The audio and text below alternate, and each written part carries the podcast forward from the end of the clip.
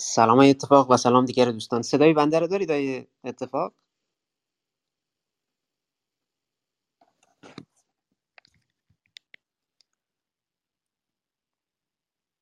من صدای شما رو ندارم های اتفاق اگر صحبت میفرمایید من صدا صدای منو دارید بله بله من صدایتون رو دارم. متشکر پس یه سه چهار دقیقه صبر کنیم. من کمی اتاق رو بله. زودتر باز کردم که دوستان تا برسن سر ساعت انشالله سر ساعت 8 و سی به وقت ایران جلسه رو شروع کنیم.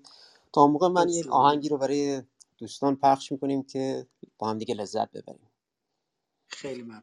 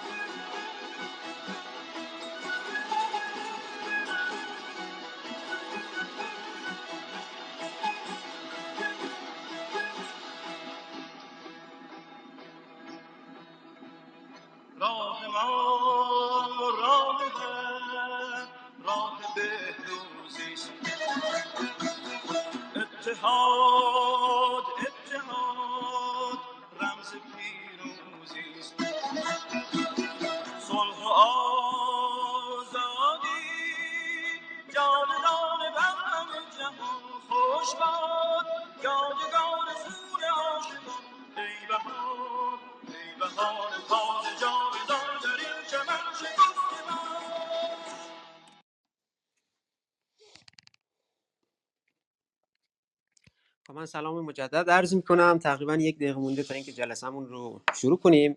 در این فاصله از دوستان اه، خواهش می کنم که این گزینه اد فرندز رو حالا ممکنه به زبانهای مختلف باشه ولی دوستانتون رو به اتاق اد کنید و یا اتاق رو بازرش و بازرس با همرسانی کنید. حالا چه در محیط کلاب هاست و یا در دیگر اه، فضاهای مجازی که بتونن دوستان بیشتر و مختلفی بحثای ما رو دنبال کنن.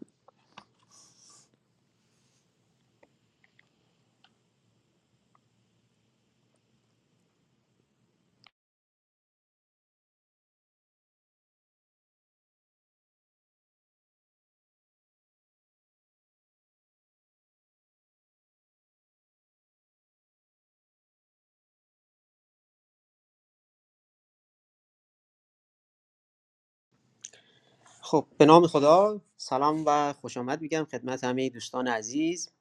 به خصوص مهمان محترم این برنامه و جلسات بعدی که حالا کمی جلوتر ایشان را معرفی و جلسات بعدی رو هم یک اشاره کوچکی خواهم کرد. امروز شنبه سیوم جولای 2022 است. مصادف با 8 مرداد 1401 من محمد رضا حیدری هستم. دانش آموخته مقطع دکترا از در رشته مهندسی عمران محیط زیست از دانشگاه ایالتی میشیگان و در حال حاضر هم به عنوان پژوهشگر در حوزه محیط زیست و توسعه پایدار در دانشگاه میشیگان مشغول به کار هستم. اینجا کلاس شریف است. این مجموعه جلسات هم با گروه آوای محیط زیست اتفاق میفته امروز خیلی خوشحال هستیم که در حضور شما عزیزان شنونده سخنان بسیار مهم و مفید آیه اتفاق پژوهشگر و نویسنده کتاب اقتصاد سیاسی محیط زیست هستیم. ما اگر خاطرتون باشه چندین ماه پیش جلسه مقدماتی داشتیم در رابطه با که در ارتباط بود با کلیاتی از کتاب اقتصاد سیاسی محیط زیست آیه اتفاق رو توسط خود آیه اتفاق افتخار دادن و در حضورشون بودیم جلسه مقدماتی رو برگزار کردیم. پادکست اون جلسه در فضای مجازی در پادکست با آدرس آوای محیط هست. من بلافاصله بعد از اینی که عرایز اولی هم تموم شد لینکش رو در بالای صفحه می‌ذارم که دوستانی که علاقمندن جلسات رو به صورت ادامه دار دنبال بفرمایند جلسه مقدماتی رو هم بشنوند خالی از لطف نخواهد بود. این سری جلسات رو طبق برنامه‌ریزی که انجام دادیم حدوداً ده جلسه خواهد بود. بنا به حالا پیشبرد جلسات ممکنه کم و زیاد هم بشه اما فعلا برنامه‌مون اینه که ده جلسه داشته باشیم به مدت هر دو هفته. شنبه ها ساعت 23 به وقت ایران. حالا ما جلسه اولیمون که امروز 8 مرداد هست دو هفته بعد میشه مثلا شنبه 22 مرداد مصادف با 13 آگوست ساعت 8 به 8 عصر به وقت ایران و همینطور جلسات بعدی. همه این جلسات هم طبق روال همیشگی ما در کلاب محیط زیست صنعتی شریف ضبط میشه و جهت حالا بازنشر و همرسانی در شبکه های اجتماعی چه حالا فضای مجازی و دیگر فضاها مورد که مورد استفاده بیشتر مردم قرار بگیره ضبط خواهد شد و منتشر خواهد شد. روند جلساتمون حالا حداقل این جلسه امروزمون اینجوری است که ابتدا من از اتفاق خواهش می‌کنم که جلسه رو شروع کنن و انشالله در یک مقطع مشخصی دعوت خواهیم کرد از شنوندگان محترم که به استیج تشریف بیارن و از اونها سوالات و نکاتشون رو مطرح کنن. بازم تشکر و ممنون از اینکه به این اتاق اومدید. تشکر مجدد از آقای اتفاق و ضمن عرض سلام به دوستانی که تازه به گروه اضافه شدن و دوستانی که بعدا صدای ما رو خواهند شنید. در این اتاق آقای یزدانفر هم از فارغ التحصیلان مهندسی مکانیک دانشگاه صنعتی شریف هستند و به من کمک می‌کنن. از ایشون هم من تشکر ویژه دارم. آقای یزدانفر شما اگر صحبت اولیه یا سلام علیک اولیه دارید بفرمایید. بعدش میریم خدمت های اتفاق که سلام علیک ایشون رو و دیگه ادامه جلسات رو خدمت ادامه جلسه رو خدمت ایشون باشیم. هرچند ما همیشه تقدم رو به مهمان هامون میدیم ولی چون می‌خوایم جلسه دیگه از روال نیفته. بعد از آقای یزدانفر خدمت های اتفاق خواهیم رسید. آقای یزدانفر میکروفون با شماست. سلام. بله بله ما صدای شما رو داریم.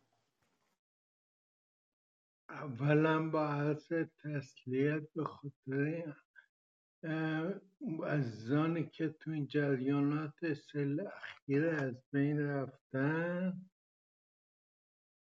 و تاسف از این که در بعض حالات خیلی به قول خیلی علکی از بین رفتن و عرض احترام به آقای اتفاق. من گوش میدم به آقای اتفاق تا برنامه رو شروع آقای اتفاق در خدمتتون هستیم.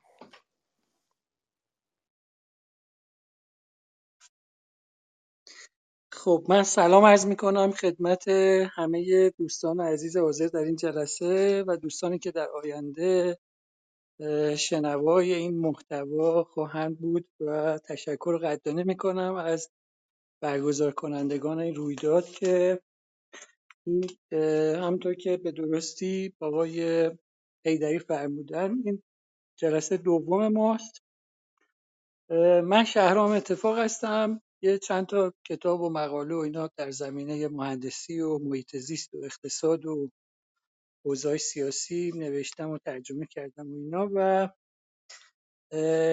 جلسه جلسه پیش ما و این جلسه ما بیشتر معطوف به یک کتابی است به اسم اقتصاد سیاسی محیط زیست که یک کتاب دو جلدی سال 98 منتشر شده و ما یه جلسه مقدماتی در 15 اسفند 6 مارس داشتیم که بعدا دوستان اظهار تمایل کردن که اون بحث رو ادامه بدیم و بنابراین این جلسه و نه یا ده جلسه بعدی در تداوم همون بحث دیگه. یعنی در واقع قرار استش که به یه شکلی اون جلسه مقدماتی به اون جلسه مقدماتی اکتفا نکنیم و فصول مختلف این دو جلد رو در طی نه یا ده جلسه توضیح بدیم که این جلسه فعلی که از اون نه یا ده جلسه هستش.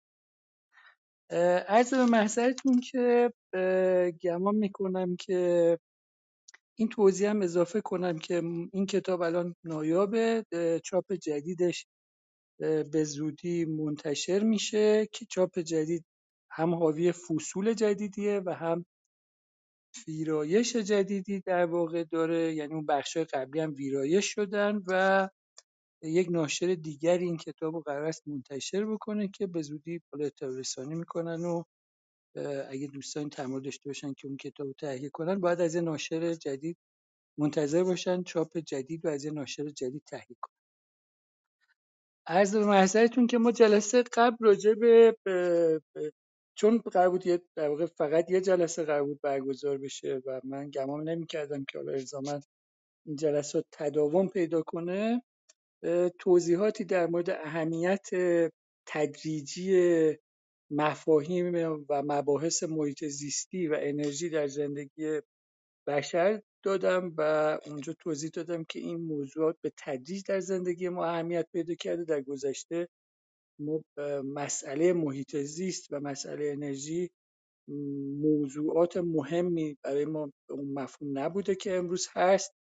به تبع اونا شاهد شکلگیری تدریجی مباحث اقتصاد انرژی و اقتصاد محیط زیست بودیم و خدمت شما عرض شود که به مفهومی به اسم آثار خارجی مبادله یا آثار جانبی مبادله یا اکسترنالیتی اشاره کردیم که حالا بعدا دوباره به سراغش خواهیم رفت و در اون جلسه قبلی که جلسه مقدماتی بودش به بحث سه تا, سه تا نمونه از مباحث یا مصادیق اقتصاد سیاسی محیط زیست اشاره شد. یکی از اونا بحث petropolitics بود دیگری بحث اثر آزادی اقتصادی بر رویدادها و پدیده‌های محیط زیستی بود و مسئله بعدی هم که باز بهش به عنوان نمونه اشاره شد بحث حامی پروری در دموکراسی هایی که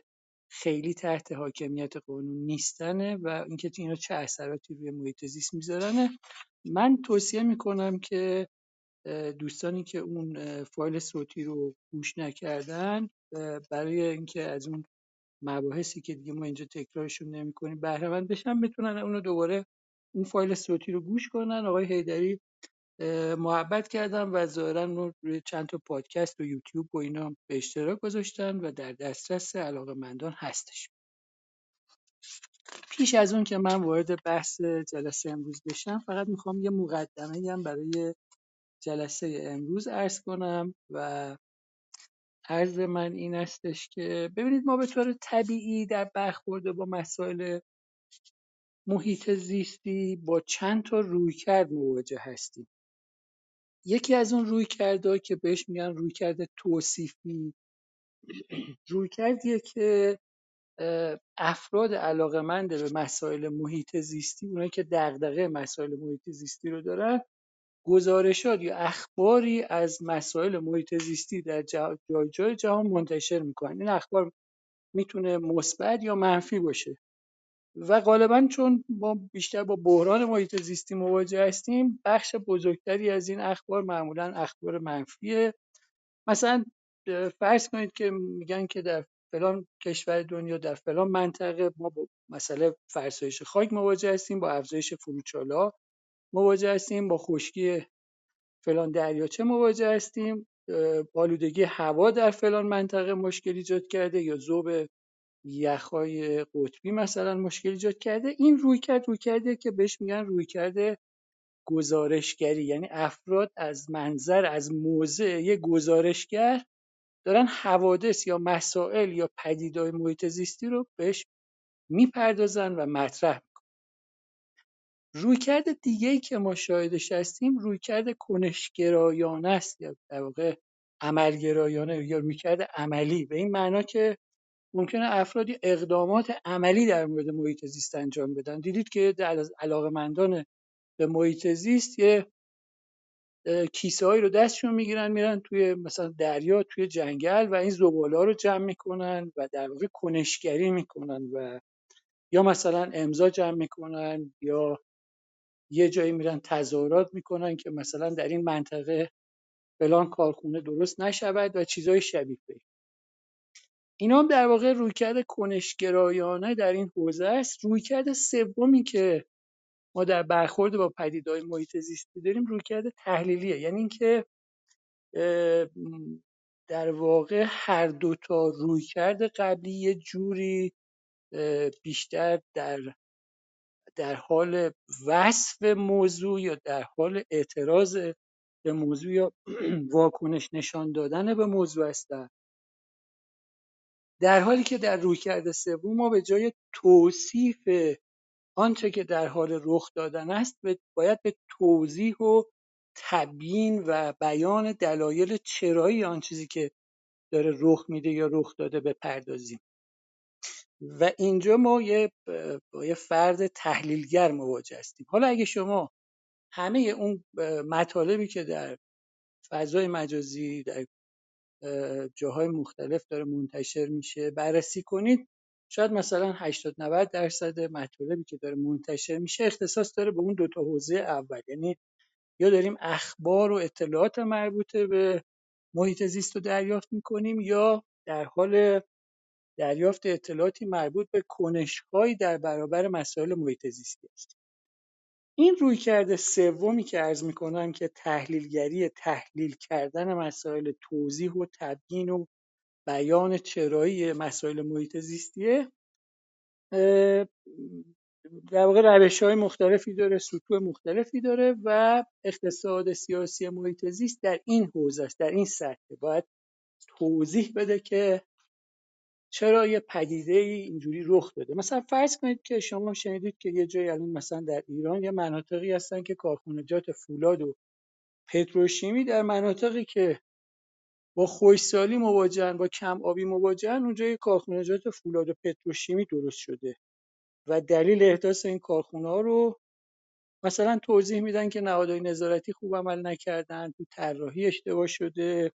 یا سوء مدیریت بوده؟ اینا همش توصیف وضعیت موجوده. تحلیل چرایی نیست. ما در اقتصاد سیاسی محیط زیست قرار است برویم سر وقت تحلیل چرایی بیان کشف چرایی موضوع در, در, در باید بریم سراغ توضیح و تبیین موضوع. بنابراین منظور ما از اقتصاد سیاسی محیط زیست اینه هر پدیده محیط زیستی که ما باش سر و کار داریم این در یه بستر اقتصادی اجتماعی و سیاسی رخ میده و بدون مطالعه اون بستر اقتصادی سیاسی و اجتماعی سخن گفتن از دلایل این که چرا اون پدیده اون اینطور شده یا اینطور پیش میره یا به این سرانجام به خصوص رسیده به نتیجه نخواهد رسید.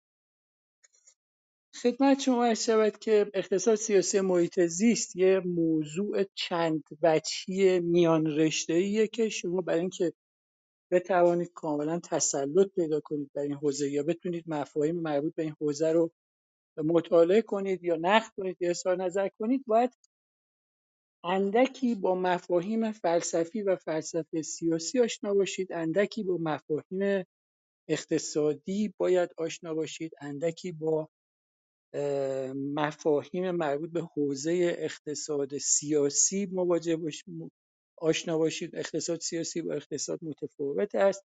اندکی با مفاهیم خود محیط زیست و حوزه انرژی در واقع با علم محیط زیست و علم انرژی آشنا باشید. اندکی با علوم مهندسی و علوم ریاضی در واقع آشنا باشید و کمی هم با تاریخ آشنا باشید. یعنی اینا حداقلاییه که لازمه که ما بتونیم یه مواجهه نسبتا موفقی با مفهوم اقتصاد سیاسی محیط زیست داشته باشیم.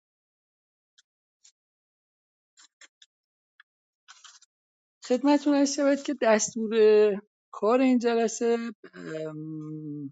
عنوانی که براش انتخاب شده اندیشه سیاسی و رویکردهای اقتصادی این عنوان عنوان فصل اول کتاب اقتصاد سیاسی محیط زیسته و به همین دلیل این عنوان انتخاب شده و اونجا تلاش شده که یک در واقع گزارش یه بررسی خیلی سریعی در مورد این مفهوم صورت بگیره.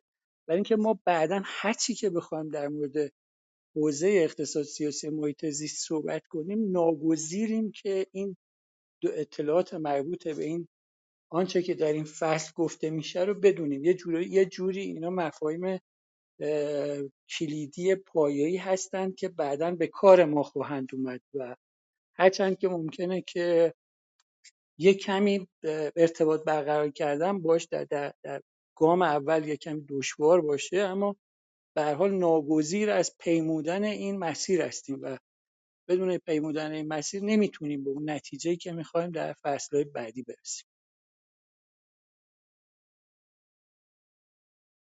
خدمت شما عرض شود که بس بریم رفتیم سر وقت دیگه بحث اندیشه سیاسی و رویکردهای اقتصادی دستور کار این جلسه است. نکته خیلی مهمی که باید ازش مطلع باشیم این هستش که حدودا در هزاره دوم میلادی یه تحولاتی در قاره اروپا رخ میده که این تحولات بعدا سرمنشأ مجموعی از دگرگونی های عظیم در کل جهان میشه و حالا اینا رو ما با اسامی و عناوین مختلفی مثل مدرنیته و تجدد و اینا می‌شناسیم و همه ارکان زندگی بشر رو در عرصه‌های اقتصادی و اجتماعی و سیاسی و اینا تحت تاثیر قرار میده و موضوع مهمی هستش. این تحولات شامل مجموعی از پیشرفت‌های علمی، صنعتی، تولیدی، تجاری، اجتماعی، اقتصادی و سیاسی هستش که به تدریج از اروپا به بقیه دنیا سرایت می‌کنه. خدمتتون هست شود که مثلا تصور بفرمایید که کوپرنیک کشف می‌کنه که زمین مرکز جهان نیست یا حد فاصل 1750 تا 1852 تا انقلاب صنعتی رخ میده و مجموعه تحولاتی که بعدا یعنی شاید مثلا 120 سال بعد از انقلاب صنعتی اول رخ میده ما رو در 1970 درگیر مسائل محیط زیستی می‌کنه. بنابراین باید اطلاع داشته باشیم که اون پیشینه چیه و چه ماجراهایی اونجا رخ داده و چه تحولاتی رخ داده تا وقتی رسیدیم به اون ماجراهای محیط زیستی در واقع دوران معاصر قرن بیستم و بیست و بتونیم تصویر روشنی از این ماجرا داشته باشیم. زیربنایی ترین تحولاتی که در قاره اروپا رخ میده تحولاتی در حوزه فلسفی و سیاسی و اقتصادی. یعنی در واقع تحول در اندیشه. این تحول در اندیشه در حوزه فلسفی و حوزه سیاسی و اقتصادی موضوع مهمیه که ما باید در موردش اطلاعات کافی داشته باشیم و بفهمیم که چگونه اروپایی که در اوایل هزاره دوم میلادی عنوان یک اروپای مفلوک قرون وسطایی وجود داشت مبدل به اروپای امروز میشه و دگرگونی هایی که سبب میشه که اروپا وارد اصل مدرنیته و عصر خردگرایی بشه و این خردگرایی و مدرنیته هم به بقیه جهان به شکلی بفرسته تحت تاثیر قرار بده بقیه جهان و جهان امروز ما هم به نسبت‌های متفاوتی از این مدرنیته و خردگرایی تحت تاثیر قرار گرفته. من اینجا می‌خوام اشاره کنم مقدمتا به تحول در اندیشه فلسفی و بعد در گام بعدی به موازات ببینیم که تحول در اندیشه سیاسی چی بوده و اینا بعدا ربطش به ماجراهای محیط زیستی چه خواهد بود. چون اول باید اینا رو این زیربناها رو بشناسیم و بعد بتونیم به اون نتیجه مطلوب برسیم. خدمتون هست شود که قرار بود که در پایان هزاره اول میلادی مسیح دوباره ظهور بکنه و بهش می‌گفتن second coming یعنی در واقع ظهور دوم مسیح. اپیفانایا یعنی به زبان یونانی بهش می‌گفتن اپیفانایا یا second coming. به این معنا که مسیحیان جهان متعلهین مسیح در سراسر جهان وعده بهشون شده بود که مسیح قرار استش که دوباره در پایان هزاره اول میلادی بعد از هزار سال دوباره ظهور کنه و عدم ظهور مسیح یکی از مشکلاتی بود که متعلهین مسیح باش مواجه بودن. مشکل دیگری که باش مواجه بودن این بود که تعالیم سنت مسیحی در اوایل هزاره دوم میلادی پاسخگوی مقتضیات دوران جدید نبود. این وضعیت شرایطی رو فراهم کرده بود که به این فیلسوفان در واقع برجسته مسیحی رو به سمتی سوق می‌داد که ناگزیر بودن که به بازنگری در اصول نظری خودشون بپردازن. واداشته شدن که این چنین عمل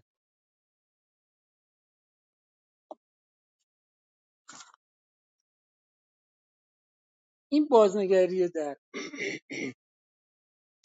بازنگری در اصول و تغییر بنیانهای فلسفی بعدا سرمنشأ تحولات بزرگی در اروپا و در کل جهان میشه. اولین شخصیت مطرحی که در هزاره دوم ما می‌خوایم بریم سر وقتش شخصی است به اسم ویلیام اوکام.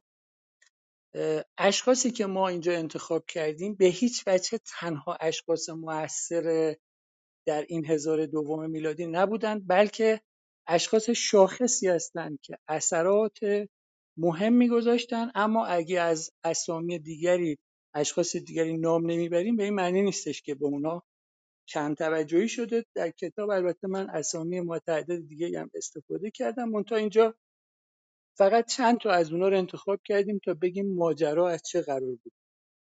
ویلیام اوکام یه کشیش یه متعلم مسیحیه که تقریبا سال 1323 یه مطالبی رو مطرح می‌کنه.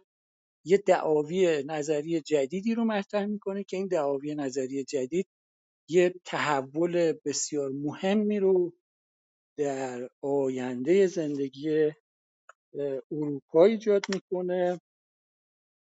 اوکام معتقده که خدمتون از شود که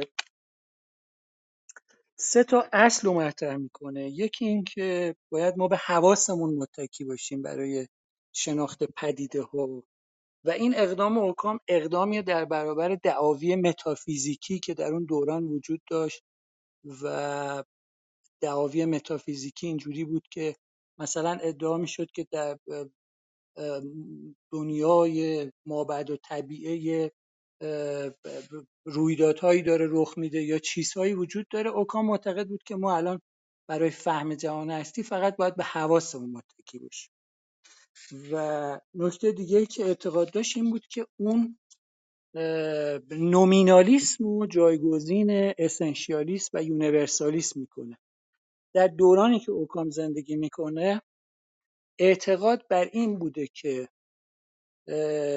ما باید در شخصی که داره در تلاشه که بتونه جهان هستی رو بشناسه باید تلاش کنه تا به ذات پدیده ها پی ببره. و به محض اینکه به ذات پدیده ها پی برد در واقع به یه حقیقت مطلقی پی برده و به این میگن essentialism یا universalism یعنی ذات باوری و جهان شمولی و این شیوه از تفکر این اندیشه رو در پی داشت که این این شیوه اندیشیدن رو قوت میبخشید که ما باید در مسیر مطالعه خودمون و در مسیر فهم خودمون در تلاش برای یافتن ذات پدیده ها جوهر پدیده ها باشیم و خب طبیعتا کسی که یک بار به این ذات پدیده ها و جوهر پدیده ها دست پیدا می‌کرد دیگه به حقیقت مطلقی دست پیدا کرده بود و از این به بعد دیگه بقیه افرادی که ادعا می‌کردن که نه ما برداشت دیگری از حقیقت داریم اونا داشتن یاوه می‌گفتن و گذافه میبافتن و حقیقت مطلق که یه چیز بیشتر نیست و خب در تشخیص اینکه چه کسی هم به حقیقت مطلق دست پیدا کرده طبیعتا اگر اون کسی که مدعی این بود که من به حقیقت مطلق دست پیدا کردم اگه اون کشیش بود پاپ بود پادشاه بود ارباب بود طبیعتا حرف اون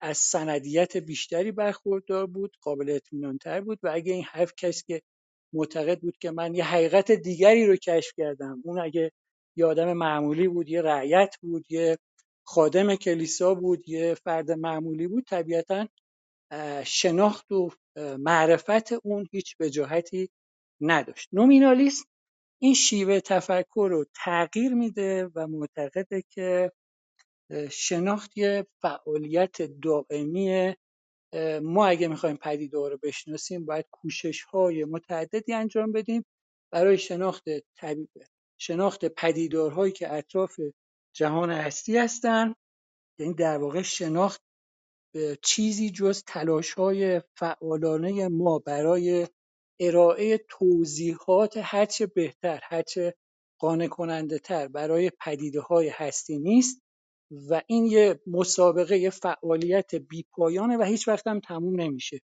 بنابراین مثلا تصور کنید که اگر داریم راجع به مثلا دلایل انقراض دایناسورها روی سیاره زمین صحبت می‌کنیم اگه اعتقاد داریم به شیوه اسنشیالیستی و یونیورسالیستی یعنی شیوه های ذات باورانه و جهان شمولی هر ادعایی در مورد دلیل انقراض دایناسورها داریم حقیقت مطلق همونه و بقیه کسایی که ادعای خلاف نظر ما دارن اونا دارن در واقع یاوه میگن و اشتباه می‌کنن و اونا برخطوان و تنها ماییم که داریم حرف درستی می‌زنیم و در حالی که یونیورس تفکر یونیورسالیستی معتقد هستش که همه این تلاش های موازی برای توضیح هرچه بهتر جهان هستی قابل تحمل هستند و طبعا ما اینجا با دو تا شیوه برخورد دو تا شیوه تفکر متفاوت مواجه میشیم. شیوه نومینالیستی شیوه ای است که رواداری و مدارا در درون خودش داره چون معتقده که اصولا ما نمی‌توانیم به حقیقت مطلق یا ذات پدیده ها دست پیدا کنیم. و هر هر زمان ممکنه که ما نگاهمون عوض شه به دست اطلاعات بیشتری به دست بیاریم. برداشتمون نسبت به موضوع تغییر بکنه و بنابراین اصولا دست یافتن به جوهر و ذات پدیده امکان پذیر نیست و من همیشه برای اینکه اینو بتونم توضیح بدم از این اصطلاح استفاده می‌کنم که مثلا فرض کنید که رئالیستا معتقدن که پدیده مثل مفاهیم کلی مثل مثلا درخت. مفاهیم کلی یعنی چیزایی که انتزاعی دیگه وقتی ما میگیم درخت منظورم یه درخت به خصوص نیست یه مفهوم انتزاعی به اسم درخته که خیلی چیزا رو در بر خیلی درختها رو در بر مفاهیم کلی مثل درخت مثل پرنده مثل آزادی یا مثل عدالت رئالیستا معتقدند که این مفاهیم فقط رئالیستا معتقدند که این مفاهیم بیرون از ذهن ما وجود دارن واقعی هستند یعنی مفهوم پرنده یا مفهوم درخت یه چیزیه که خودش واقعا بیرون از ذهن ما وجود داره و ایدئالیستا معتقدن که اینا تنها در ذهن ما جای دارن و نومینالیستا معتقدن که اینا در نه در ذهن ما جای دارن نه در بیرون واقعیت دارن بلکه اینا اسامی هن که ما برای تلقی های انتزاعی خودمون در واقع استفاده می‌کنیم. این شیوه اندیشیدن نومینالیستی تمام آینده زندگی انسان رو در اروپا دستخوش تحول می‌کنه و همه فلاسفه بعد از ویلیام اوکام متأثر از اوکام میشن و خدمتتون عرض شود که به عنوان مثال به عنوان نمونه شاخص فردی که می‌تونه نمونه بارزی از آثار تفکر نومینالیستی باشه کوپرنیک کوپرنیک در 1533 میاد و ادعا می‌کنه که برخلاف همه آن چیزهایی که در کتب مقدس در انجیل در آثار مقدس موجود در کلیسا نوشته شده خورشید به دور زمین میچرخه و زمین مرکز جهان هستی نیست بلکه زمینه که به دور خورشید میچرخه و تازه زمین و خورشید هم هر دوتا در یه مسیر دیگه در حال حرکتن. و این یعنی اینکه معرفت و شناخت فردی یه فردی مثل کوپرنیک که آدم بی اهمیتی در برابر بزرگان کلیسا و پاپ ها و کشیشا و کتب مقدس بوده معرفت و شناخت فردی خودش رو احساس می‌کنه که وجاهت داره. یعنی اینجا فرد متولد میشه. انسانی که قرار استش که شناختش ارزش پیدا کنه متولد میشه. تا پیش از اون شناخت شناخت جمعی بوده و شناخت فردی و معرفت فردی هیچ اهمیتی نداشته و وجاهتی نداشته. این میشه انقلاب کوپرنیکی 1533 متعاقبش فرانسیس بیکن در سال 1600 دعاوی جدید دیگه ای رو مطرح می‌کنه. فرانسیس بیکن در واقع پایان دوران استیلای کلیسا رو بر تفکر تفکر و اندیشه اعلام می‌کنه و دوران جدید رو عصر خردگرایی اسم می‌ذاره و میگه که ما وارد عصر خردگرایی شدیم و برای اینکه ما هر کدومون می‌تونیم بیاندیشیم نظر جدیدی در مورد پدیده ها بدیم و نیازی نداره که در قید و بند اون تفکرات گذشته باشیم. یه کار ارزشمندی که فرانسیس بیکن می‌کنه که به عنوان گام های اولیه ایجاد فلسفه علمه اینه که الگویی رو مطرح می‌کنه که هر کسی می‌خواد یه نظریه یه نظریه رو مطرح کنه باید یه فرضیه داشته باشه. بر اساس اون فرضیه سری آزمایش و مشاهده انجام بده. بعد اون آزمایش و مشاهده اگر فرضیه اینو تایید می‌کنه که خب می‌تونه گام های بعدی رو برداره. اگر اون آزمایشات و مشاهدات این فرضیه رو تایید نمی‌کنه باید فرضیهش رو اصلاح کنه و از اینجا بعد فلسفه علم هم متولد میشه. یعنی دوستانی که با مفاهیم فلسفه علم آشنا هستن می‌دونن که فلسفه علم یه حوزه بسیار مهمه در در بخش فلسفه که اصولا ما باید بدونیم که برای اینکه گزاره های علمی رو بیان کنیم یا صدق اونا رو بتونیم کنترل کنیم چه مسیری رو برای انجام این کار داریم و چگونه می‌توانیم گزاره های علمی بگیم که هم گزاره های علمی باشن هم بتونیم صدق اونا رو در واقع تایید کنیم. خب یه نکته مهمی که اینجا بیکن مطرح می‌کنه که شاید خیلی مربوط به فهم ما از محیط زیست باشه اینه که بیکن هدف قایی این اقلانیت ابزاری رو تسلط انسان بر طبیعت عنوان می‌کنه. یعنی میگه که حالا همه این کارهایی که ما داریم می‌کنیم همه این تلاشایی که داریم می‌کنیم علت اینه که ما به عنوان انسان می‌خوایم مسلط بر طبیعت بشیم. طبیعت رو به انقیاد خودمون داریم بعد از فرانسیس بیکن شخصیت مهم بعدی دکارت دکارت خدمتتون عرض شود که در سال 1637 یک کتابی می نویسه به اسم گفتار در روش. 1644 یه اصول فلسفه رو منتشر می‌کنه و یه مجموعه از آثاری رو منتشر می‌کنه که اینا آثار بسیار مهمی هستن. پیش از دکارت و همه اون فلاسفه که معتقد به وجاهت پیدا کردن حواس بودن و می‌گفتن ما دیگه باید این متافیزیک رو بذاریم کنار و از حواسمون استفاده بکنیم برای شناخت پدیده‌های طبیعی دکارت میاد میگه که خیلی به این حواسمون هم نمی‌تونیم اطمینان کنیم. این به معنی این نیستش که دکارت بخواد به سمت متافیزیک پیش بره بلکه می‌خواد بگه که درسته که شما دارید تلاش می‌کنید که از متافیزیک دوری بجویید و با اتکای به حواستون پدیدارهای اطراف خودتون و پدیدارهای جهان هستی رو بشناسید. اما خود این حواس هم دچار خواص خود دچار خطاهای بزرگی میشه. من یه یه جمله از خود دکارت می‌خونم. میگه که هیچ امری از امور جهان در واقع چنان نیست که حواس به تصور ما در میآورند. یعنی اون حواس ما یه چیزی رو به تصور ما در میارن اما امور جهان در واقع مثل اون چیزی که حواس ما به تصور در میآورن نیست به تصویر می‌کشن نیست. و چون کسانی هستند که در مقام استدلال حتی در مسائل بسیار ساده هندسه به خطا می‌روند و استدلال غلط می‌کنند و برای من هم مانند مردم دیگر خطا جایز است پس همه دلایلی را که پیش از این برهان پنداشته بودم غلط انگاشتم.